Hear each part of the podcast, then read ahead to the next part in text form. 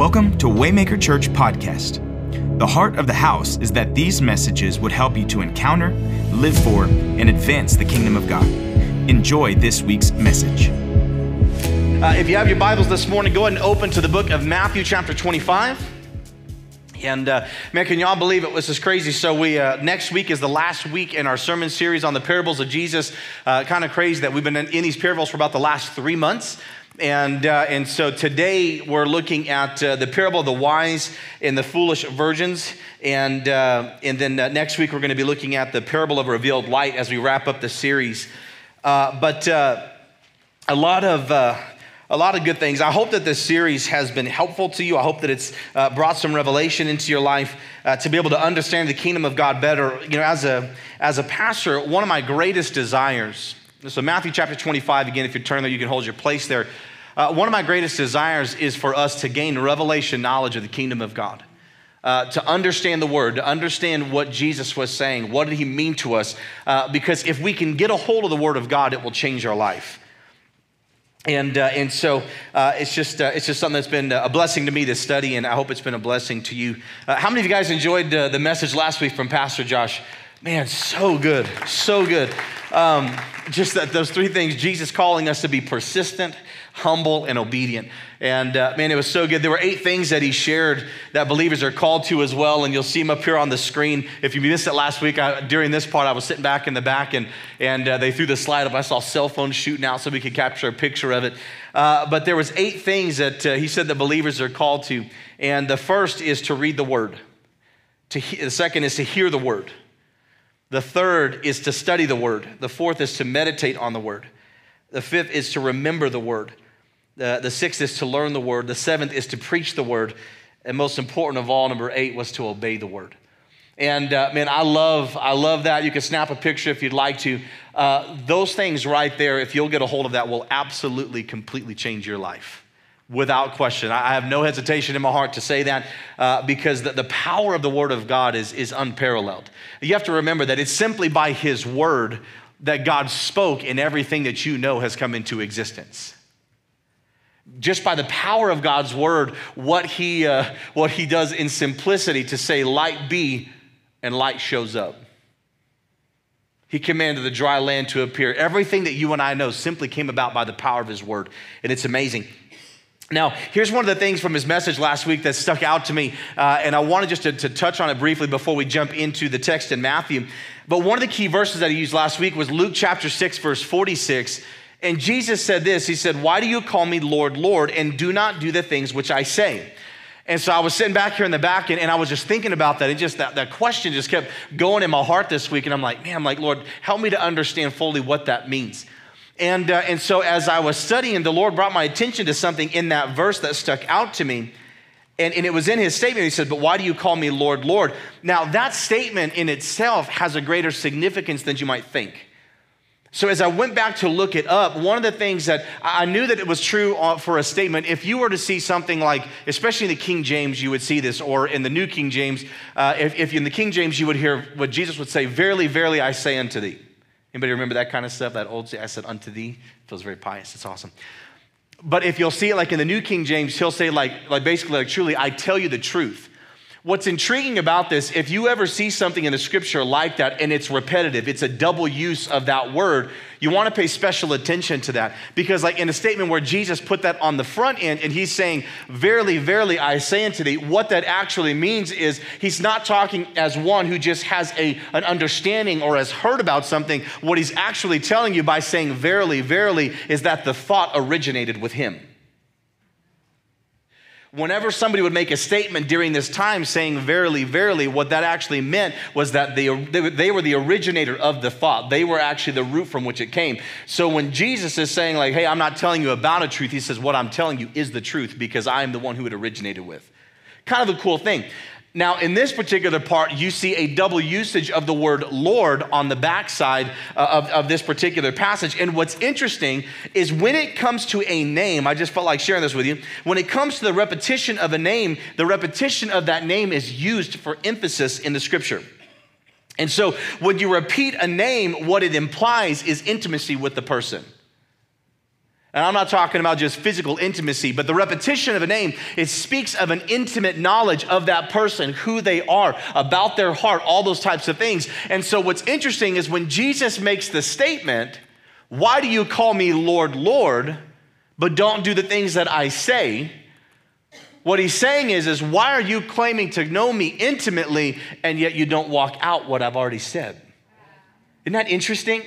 And how many times can we read stuff like that and we just breeze right over the top of it and we're like, hey, that's cool, man. Yeah. And, uh, and we can think about, or we can have that thought like, man, I'm glad that's not me. But it's intriguing to me because I saw that because here's the thing. The word for lordship there in the Greek is actually, it's the Greek word uh, kurios, and it comes from the root word kuros, which means supremacy. That's interesting right? So that word, when he's saying Lord or Master, and that's the, that's what the kurios actually translate to the word Lord or Master. But the root word of that one is supremacy, right? It's talking about uh, one who is uh, who is supreme overall. Because the contextual usage of that word, right? I'm getting into etymology a little bit, the study of words, uh, which I like, which I don't normally do, but I, like that. It was a fancy word, right? That was like a $23 word on a Sunday. Come on, somebody. Hey, come on now. All that study wasn't for nothing. But here's the thing the contextual usage of this word inside of that particular passage of scripture, that when it talks about the, the, the, word Lord, it is he to whom a person or thing belongs. Right? So throughout the throughout the uh, parables so far, right, we've been talking about the lordship or the mastery of Jesus, right? Uh, throughout all these different parables, you constantly see, right, that he is the owner of the vineyard, right? He's uh, you see the, the different ways it talks about him. He's the owner, he's the boss, he's the master, he's the Lord, uh, he's the businessman, or whatever it is is. But every single one of these parables shows that he is the person who's in control. And so the contextual usage of it is, is the when he says Lord is a person to who, or, or to he to whom a person or thing belongs, listen, about which he has the power of deciding. He says is the possessor and dispossessor of a thing, the owner, the one who has control, the master. And when it comes to a state, it would talk about the sovereign, the one who is in charge, like a prince or chief or an emperor at that time. And it is a title of honor, expressive of respect and reverence with which servants greet their master. And ultimately, it was a title given to God and Jesus the Messiah. It's interesting, is it not? And so when I was thinking about this, the simple statement where Jesus in Luke 6 46 says, Why do you call me Lord, Lord, and not do the things which I say? It actually brings definition to the totality of the parables, right?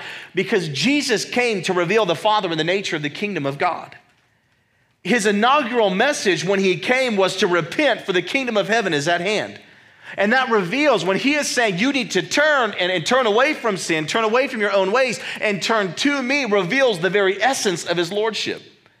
And it's a powerful thing because he was and is the person to whom all things belong. Nothing has changed. He is the one that continues to have the power of deciding, and he is the master who has control of the person. And not only that, he's due the respect and the reverence of his servants because he is God and Messiah, the Savior of his people. Amen? And so, what's interesting, again, when we look about the parables, that the entrusted leaders of God's house and the people were serving their own interest. Right? They were serving, uh, they were serving God by their own ideals. The, the clashing nature of the message of Jesus uh, is, is illustrated in the truth that they had elevated themselves, the people that were entrusted by the Lord had actually elevated themselves to a faulty position in their minds. They, they profess to be one thing, and yet he's just going, no, no, no, no, no. Like, I'm the guy right? Even when they arrested him, right, and, uh, and he's being questioned by Caiaphas, the high priest, and I remember that he responds to them, and they were asking him some questions, and he just responds plainly to them. And it says that one of the servant of the high priest struck him on the mouth, and he says, "If I have spoken evil, bear witness to the evil." And I find it intriguing because in those moments, it is possible in our humanity to elevate ourselves above the very nature of God.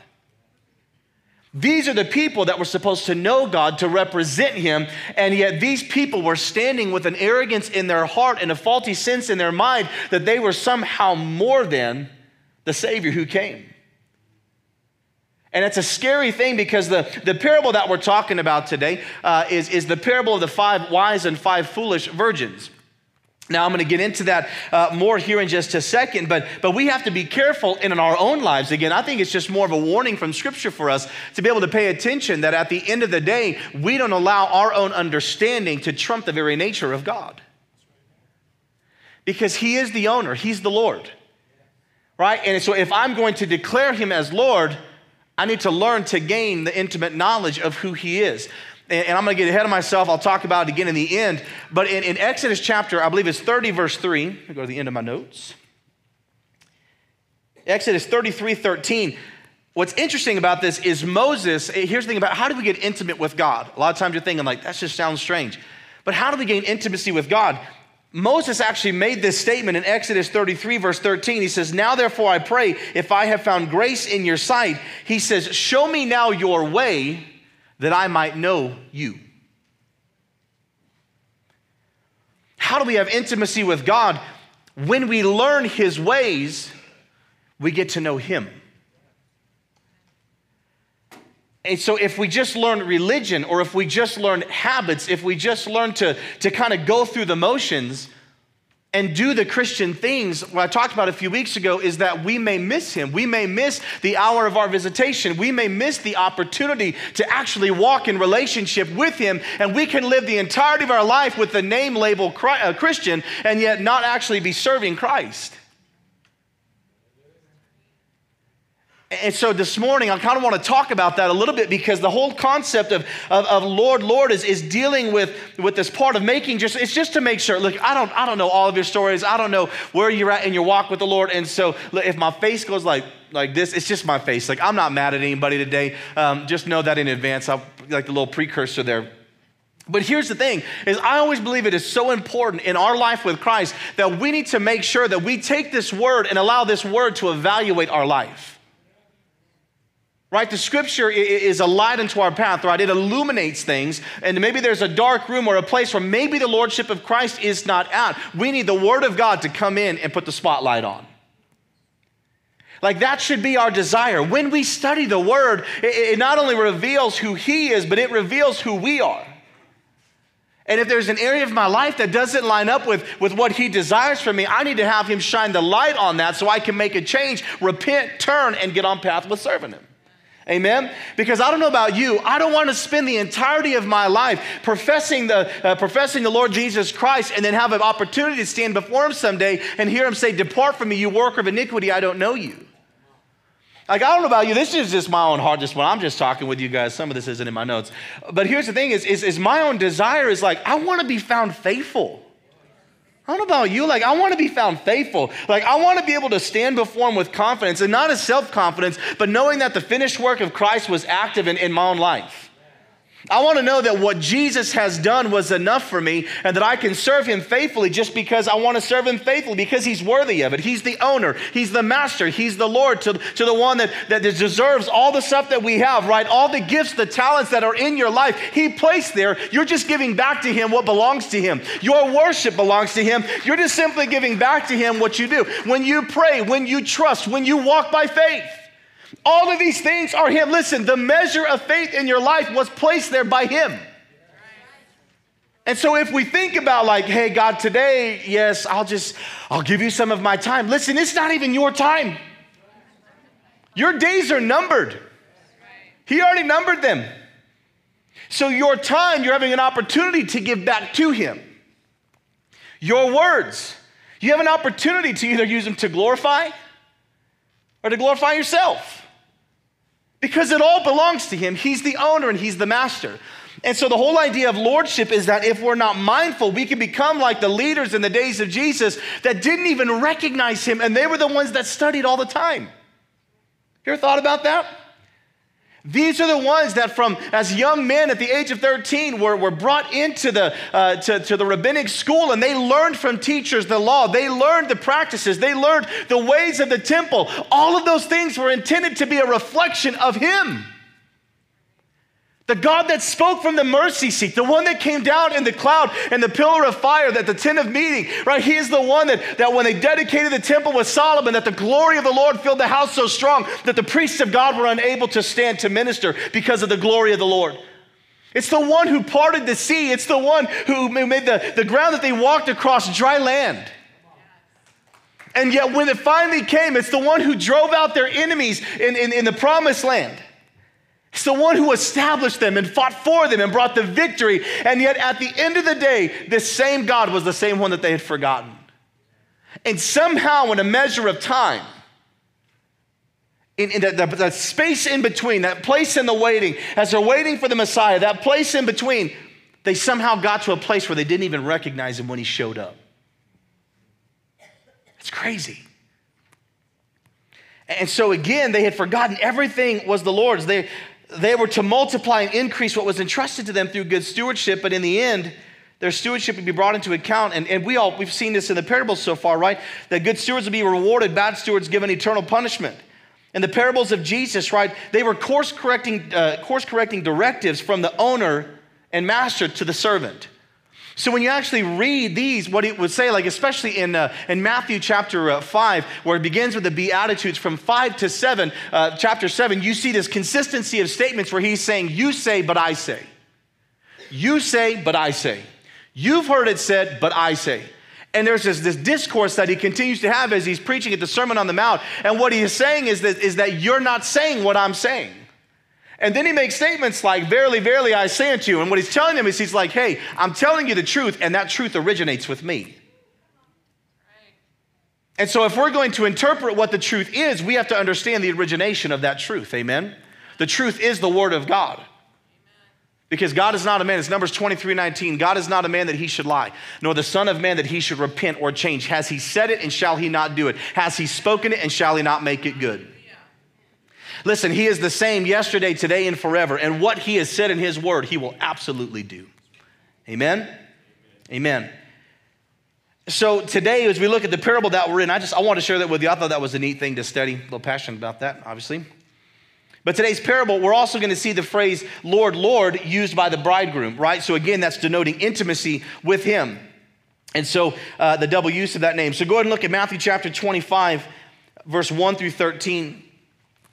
And here's the thing, too I want you to see something. Thank you. Uh, I want you to see something.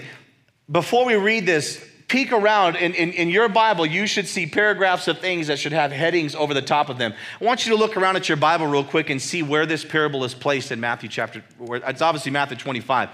But I want you to look around for just a second and observe where is it actually written at within the context of the scripture around it. That's one of the things we talked about in studying the word.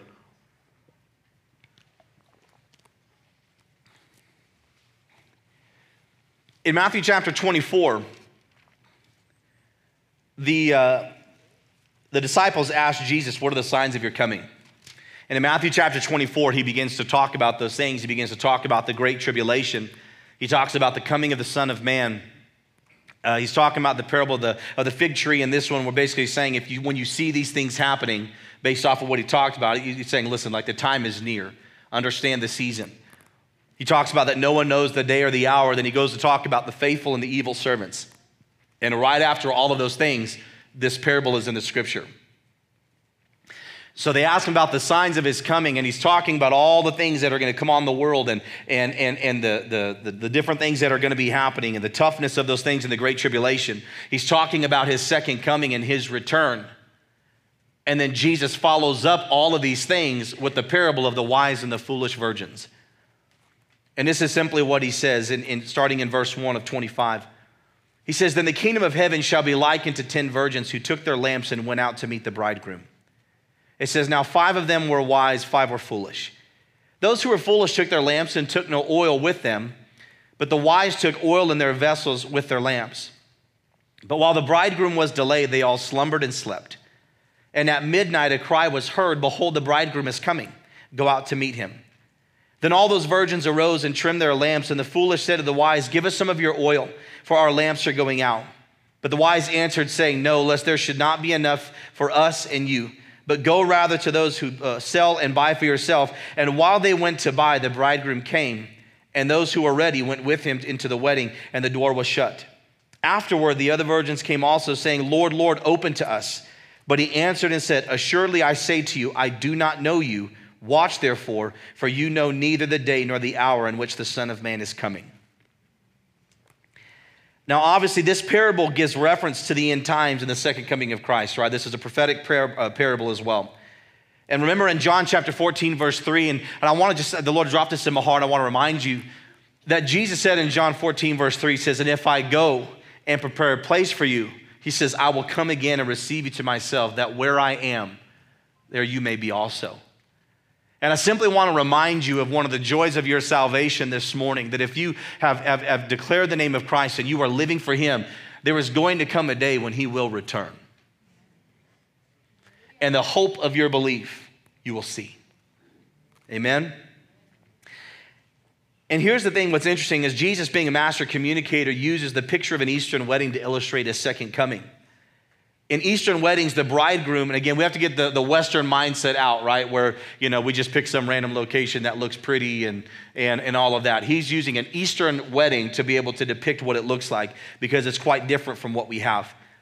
In Eastern weddings, the bridegroom goes to the home of the bride with gladness to bring the bride to his own home from whenever there's an engagement, the space in between is he would actually go to that and prepare a place. He would prepare a room and a place for them to be able to come back to live uh, in that. And, and, what's interesting about it is the father, so you would have the bridegroom, right, that wants to get his bride, but it was actually the father that declared when they would actually go to get her and to bring her back. And so he uses that within an Eastern wedding to describe it. Most uh, marriages in the East took place at night. And the virgin bridesmaids accompanied the bride with torches or lamps, right? You would uh, uh, expect with a lot of rejoicing. And so, a key element of the illustration that Jesus uses is that they did not know when the bridegroom was coming, so they had to continually be ready. And so, uh, something also imperative to note is the location. Uh, again, I mentioned about the parable uh, the scripture. And context is key because as Jesus is ex- using the explanation of the signs of his coming and the great tribulation, not knowing the day or the hour, it's followed again by the, by the parable of the talents after the wise and foolish virgins. But in all of these things, we have to realize that what he's trying to say is in the coming of the Son of Man, that we have to have wisdom in how we're living so that we're not like the foolish virgins that come up there that, that, that missed something in all of it. And he just says, Look, depart from me, I don't know you. And that's what we're going to look at. So, a few of the key elements that, that stand out, uh, stood out to me when I read this First is obviously the virgins. Now, here's the thing about that virgins in Scripture represent purity, those who have kept themselves from immoral defilements and corruption. So, if for a moment, when you hear the word virgin, if you can take the sexual aspect out of it in your mind and replace it with the understanding that, that it simply means something that is pure. The, the specific number of 10 is of 10 virgins is something that's interesting as well. Because the number 10 is used in a symbolic sense. 10 in the scripture is the number of responsibility and accountability. 10 is also the number of law and order. And so these 10 virgins what he's saying is that would they be held responsible before the bridegroom to be watching and waiting with their lamps burning brightly? And so of course in this jesus conveys that there were five wise and five foolish. The third key element that stood out to me was the lamps Lamps in Scripture often represent the Holy Spirit. You can see that in Revelation 4 5. It says that from the throne proceeded lightnings, thunderings, and voices. Seven lamps of fire were burning before the throne, which are the seven spirits of God. Lamps in, Scripture also represent at times the Word of God, where he says, Psalms 119, 105, Your word is a lamp to my feet and a light to my path. Lamps can also represent man's spirit. Proverbs 20, 27 says, The spirit of a man is the lamp of the Lord searching all the inner depths of his heart. And so, in this particular parable, the lamp is speaking about the spirit of a man. Right? I want to remind you, you are a spirit. You have a soul, which is your mind, your will, and your emotions, and you live in a physical body. I've done enough funerals to know that your body someday will die and you'll be buried. But your spirit and your soul will live forever. You are an eternal being created in the image and the likeness of God. Amen? And so remember that today because as we're talking about this, he's dealing with the spirit of the man. He's dealing with that inward man. Right? We all can learn behaviors and, and have the outward, uh, learn to do outward things that, that, that other people can look at and be like, oh, wow, they're doing really good. But the reality of all these things is, is who are we when we're at home? Who are we when nobody's looking? Because it's in those moments that I believe that the, the, the fullness of like who we are on the inside really actually begins to come to the forefront. Because I'm well aware that we can walk into a place and know how to say amen and uh huh in all the right places, right? I, I, can clap, I can cry, I can lift my hands, I can kneel at an altar, I can do all these different things. I could even serve in a ministry, I could give in the offering. But what is my heart actually like before the Lord? That's, that's, the, that's the question of this message this morning. Is what is actually on the inside of me that He sees? Now, I don't know that because I'm not the Lord and I'm certainly not the Holy Spirit, and y'all should be thankful for both of those things. But what's interesting is, is so often it's not just church attendance, it's not just doing religious things. What's actually on the inside of us? We need the word to be able to reveal that. Another key element, so we talked about the virgins, the specific number of 10, the lamps, but it also talks about the lamps, and it says in oil vessels. Oil in the scripture is representative of the Holy Spirit. And so in this, you just you see the, the fact that he's talking about that he's saying that your light is intended to shine and you are to live ready, but in order to live ready, you've got to be filled with the oil of the Spirit. And so, thankfully, in, in this particular parable, Jesus clarifies the difference between the wise and the foolish. It just simply says the foolish took their lamps, but they took no oil with them. The wise took oil in their vessels with their lamps. And so, a, key component of the condition of the lamps centers around the delay of the bridegroom. And this is something I want us to make sure that we get this morning.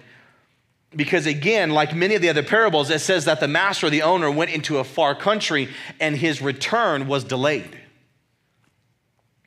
And, so in this parable, it says that the bridegroom was delayed in his coming, right? There was an extended period of time that they didn't expect. And because of this delay, the result is it says that all of the virgins slumbered and slept. Now, and you have to understand something. In this particular waiting period, that the spirit of slumber and sleep that fell on them, but it fell upon all of them. But this isn't just something about being tired. This was not a sleep of rest. It was actually a spirit of lethargy that because he delayed in his coming, because it didn't seem like that maybe he was going to do what he said that he would do, because it didn't seem like that maybe he was actually going to come back, and that period of time allows doubt and unbelief to begin to subtly creep in. And, and, and in this, he, he turns around so, and he tells them it's, it's a spiritual drowsiness that comes along with an inattentiveness to watching the bridegroom, right? So they were supposed to be, as, as, the, as the bride, they were supposed to be watching and waiting for the return of the bridegroom and to have their, their lamps ready, to have the oil in the lamp. But at the, at the end of this moment, they had slept and slumbered because he was delayed in his coming. And what's interesting is he says it's the midnight cry in, in this particular one when the call went out.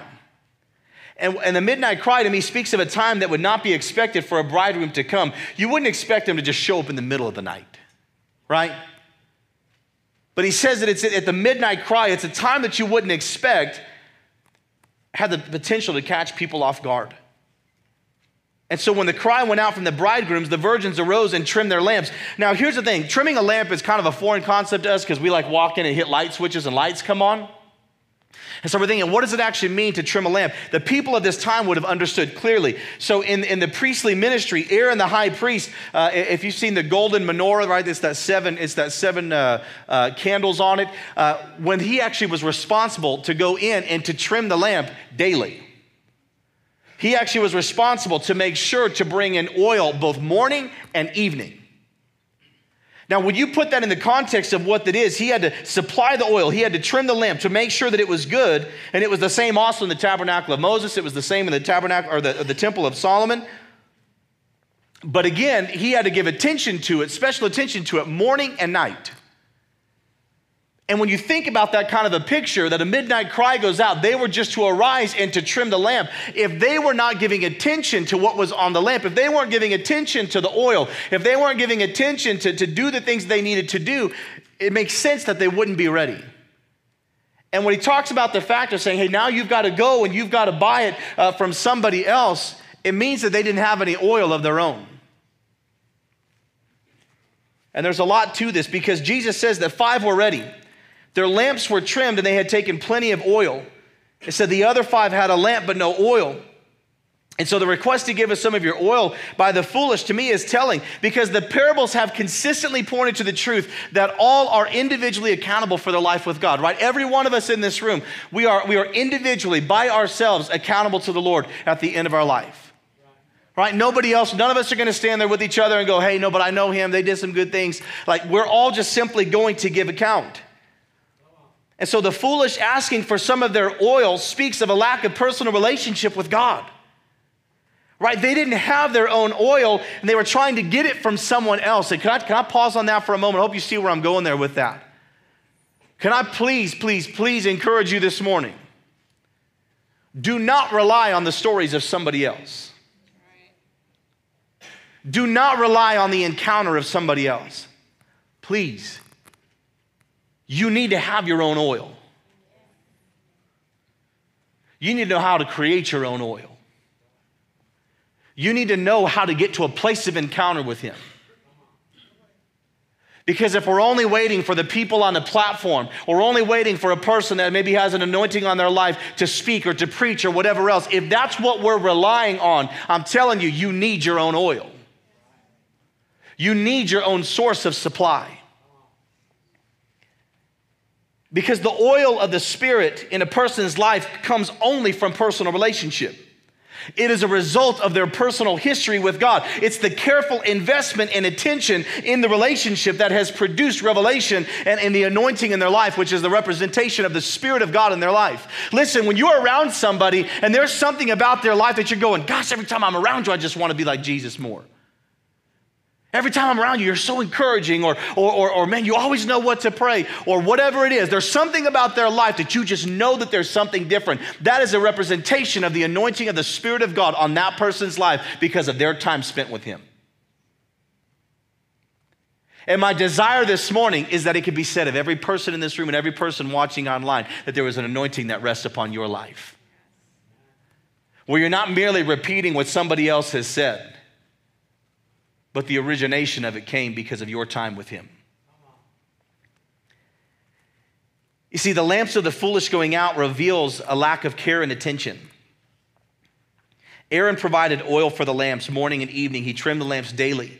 It's a picture, again, of a consistent nature of relationship. And here's the thing it's an intriguing thing to me that, that, that an element of this parable is that all 10 are referenced as virgins.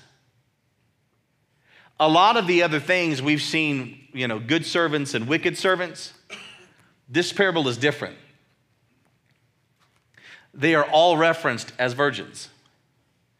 They are all referenced as, as having a reference to purity, one who has kept themselves from immoral defilements and corruptions.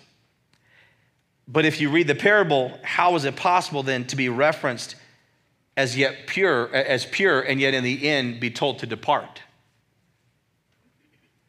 Y'all, this parable hit me hard this week as I looked at it. I just went, man, I, I spent some, some messages come easy, I guess, if you will, based off of revelation that you have, and it doesn't take as long to prepare them. I wrestled over this one this week. It took me two days to write this message. And I studied and I sought the Lord. I just went, Father, I, I'm like, I don't understand. And it was like, because the deeper I dug in, I'm thinking, they're all 10 are, are virgins. They're all supposed to be pure, kept from immoral defilement. How is it that five of them were told to depart? Because it was the same response. When he tells them at the end, while they went to buy, the bridegroom came, and those who were ready went in with him to the wedding, and the door was shut. And afterward, the other virgins came also, saying, Lord, Lord, open to us, right? That's speaking of intimacy. But he answered and said, just like he did in all the rest of them, Assuredly I say to you, I do not know you. And I don't know about you guys, like that raises some questions in me because then I'm thinking, okay, are we missing something?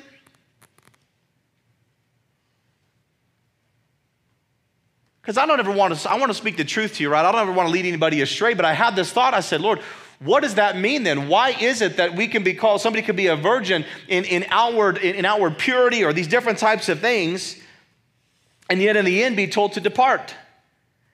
And as I was studying, I came across something, and I'm just going to read to you. There was a minister named George Whitefield, And uh, he was a minister from the 1700s. And, and uh, as I was studying and digging and reading uh, and trying to gain understanding, uh, I came across actually a sermon that he had written on this same parable. I just want to read a little bit of it to you.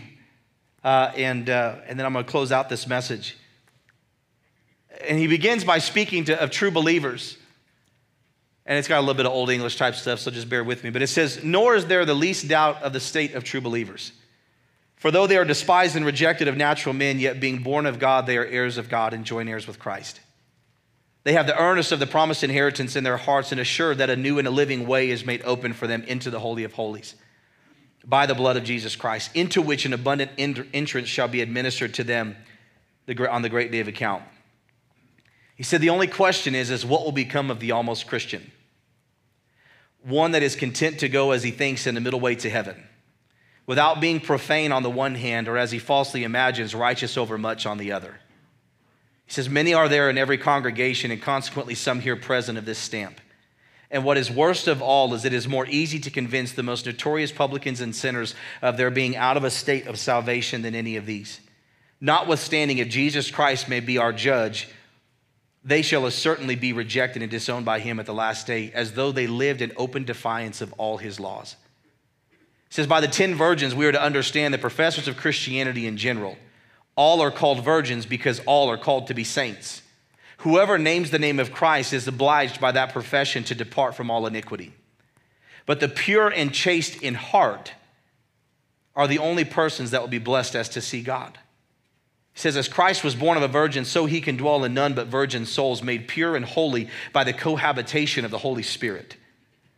What says the apostle? All are not Israel that are of Israel. All are not Christians that are called after the name of Christ. No, says our Lord in the second verse, five of those virgins were wise, true believers, and five were foolish, formal hypocrites. That they were foolish, uh, they that were foolish took their lamps of an outward profession. They would go to church, say over several manuals of prayer, come perhaps into a field to hear a sermon, give it a collection, and receive the sacrament constantly, nay, oftener than once a month. But then here lay the mistake. They had no oil in their lamps, no principle of grace, no living faith in their hearts, without which, though we should give all of our goods to feed the poor and bodies to be burnt, it would profit us nothing. In short, they were exact, nay, superstitious bigots as to the form, but all the while they were strangers to, and in effect denied the power of godliness in their hearts. That's a sobering message. Second Timothy speaks, Second Timothy chapter 3 speaks of the conditions of the last days, and, and much of which is, I felt, pretty easily discerned. But the last verse in the description is something that can be easily overlooked. He says, But know this, that in the last days perilous times will come. For men will be lovers of themselves, lovers of money, boasters, proud, blasphemers, disobedient to parents, unthankful, unholy, unloving, unforgiving, slanderers, without self control, brutal, despisers of good, traitors headstrong, haughty, lovers of pleasure rather than loving, lovers of God, having a form of godliness but denying its power, and from such people turn away. The thing about this particular parable today is that the five foolish virgins had a form of godliness. It's seen just simply in the name virgin, pure, one that has been kept from immoral defilement. But what did they lack? They lacked intimacy with him. In, in the scripture, right, 2 Timothy 3, church, it's possible for us, and I'm not, I'm not putting this label on anyone, it's just the word that's in my heart. It is possible for us to have a form of godliness in our lives, but deny the power of the word to transform us from the inside out. Here's the thing when, when I hear something in the word, Am I convicted and I change? Or do I make excuses? When the tough time comes, do I rely on myself and my abilities? Or do I trust in His Word? When things are, are, are not going the way that I want, do I follow His ways or do I follow my own? Thank you for listening to the Waymaker Podcast. To simply connect, or if this message ministered to you and you would like to support the ministry, you can simply go to waymakerchurch.org.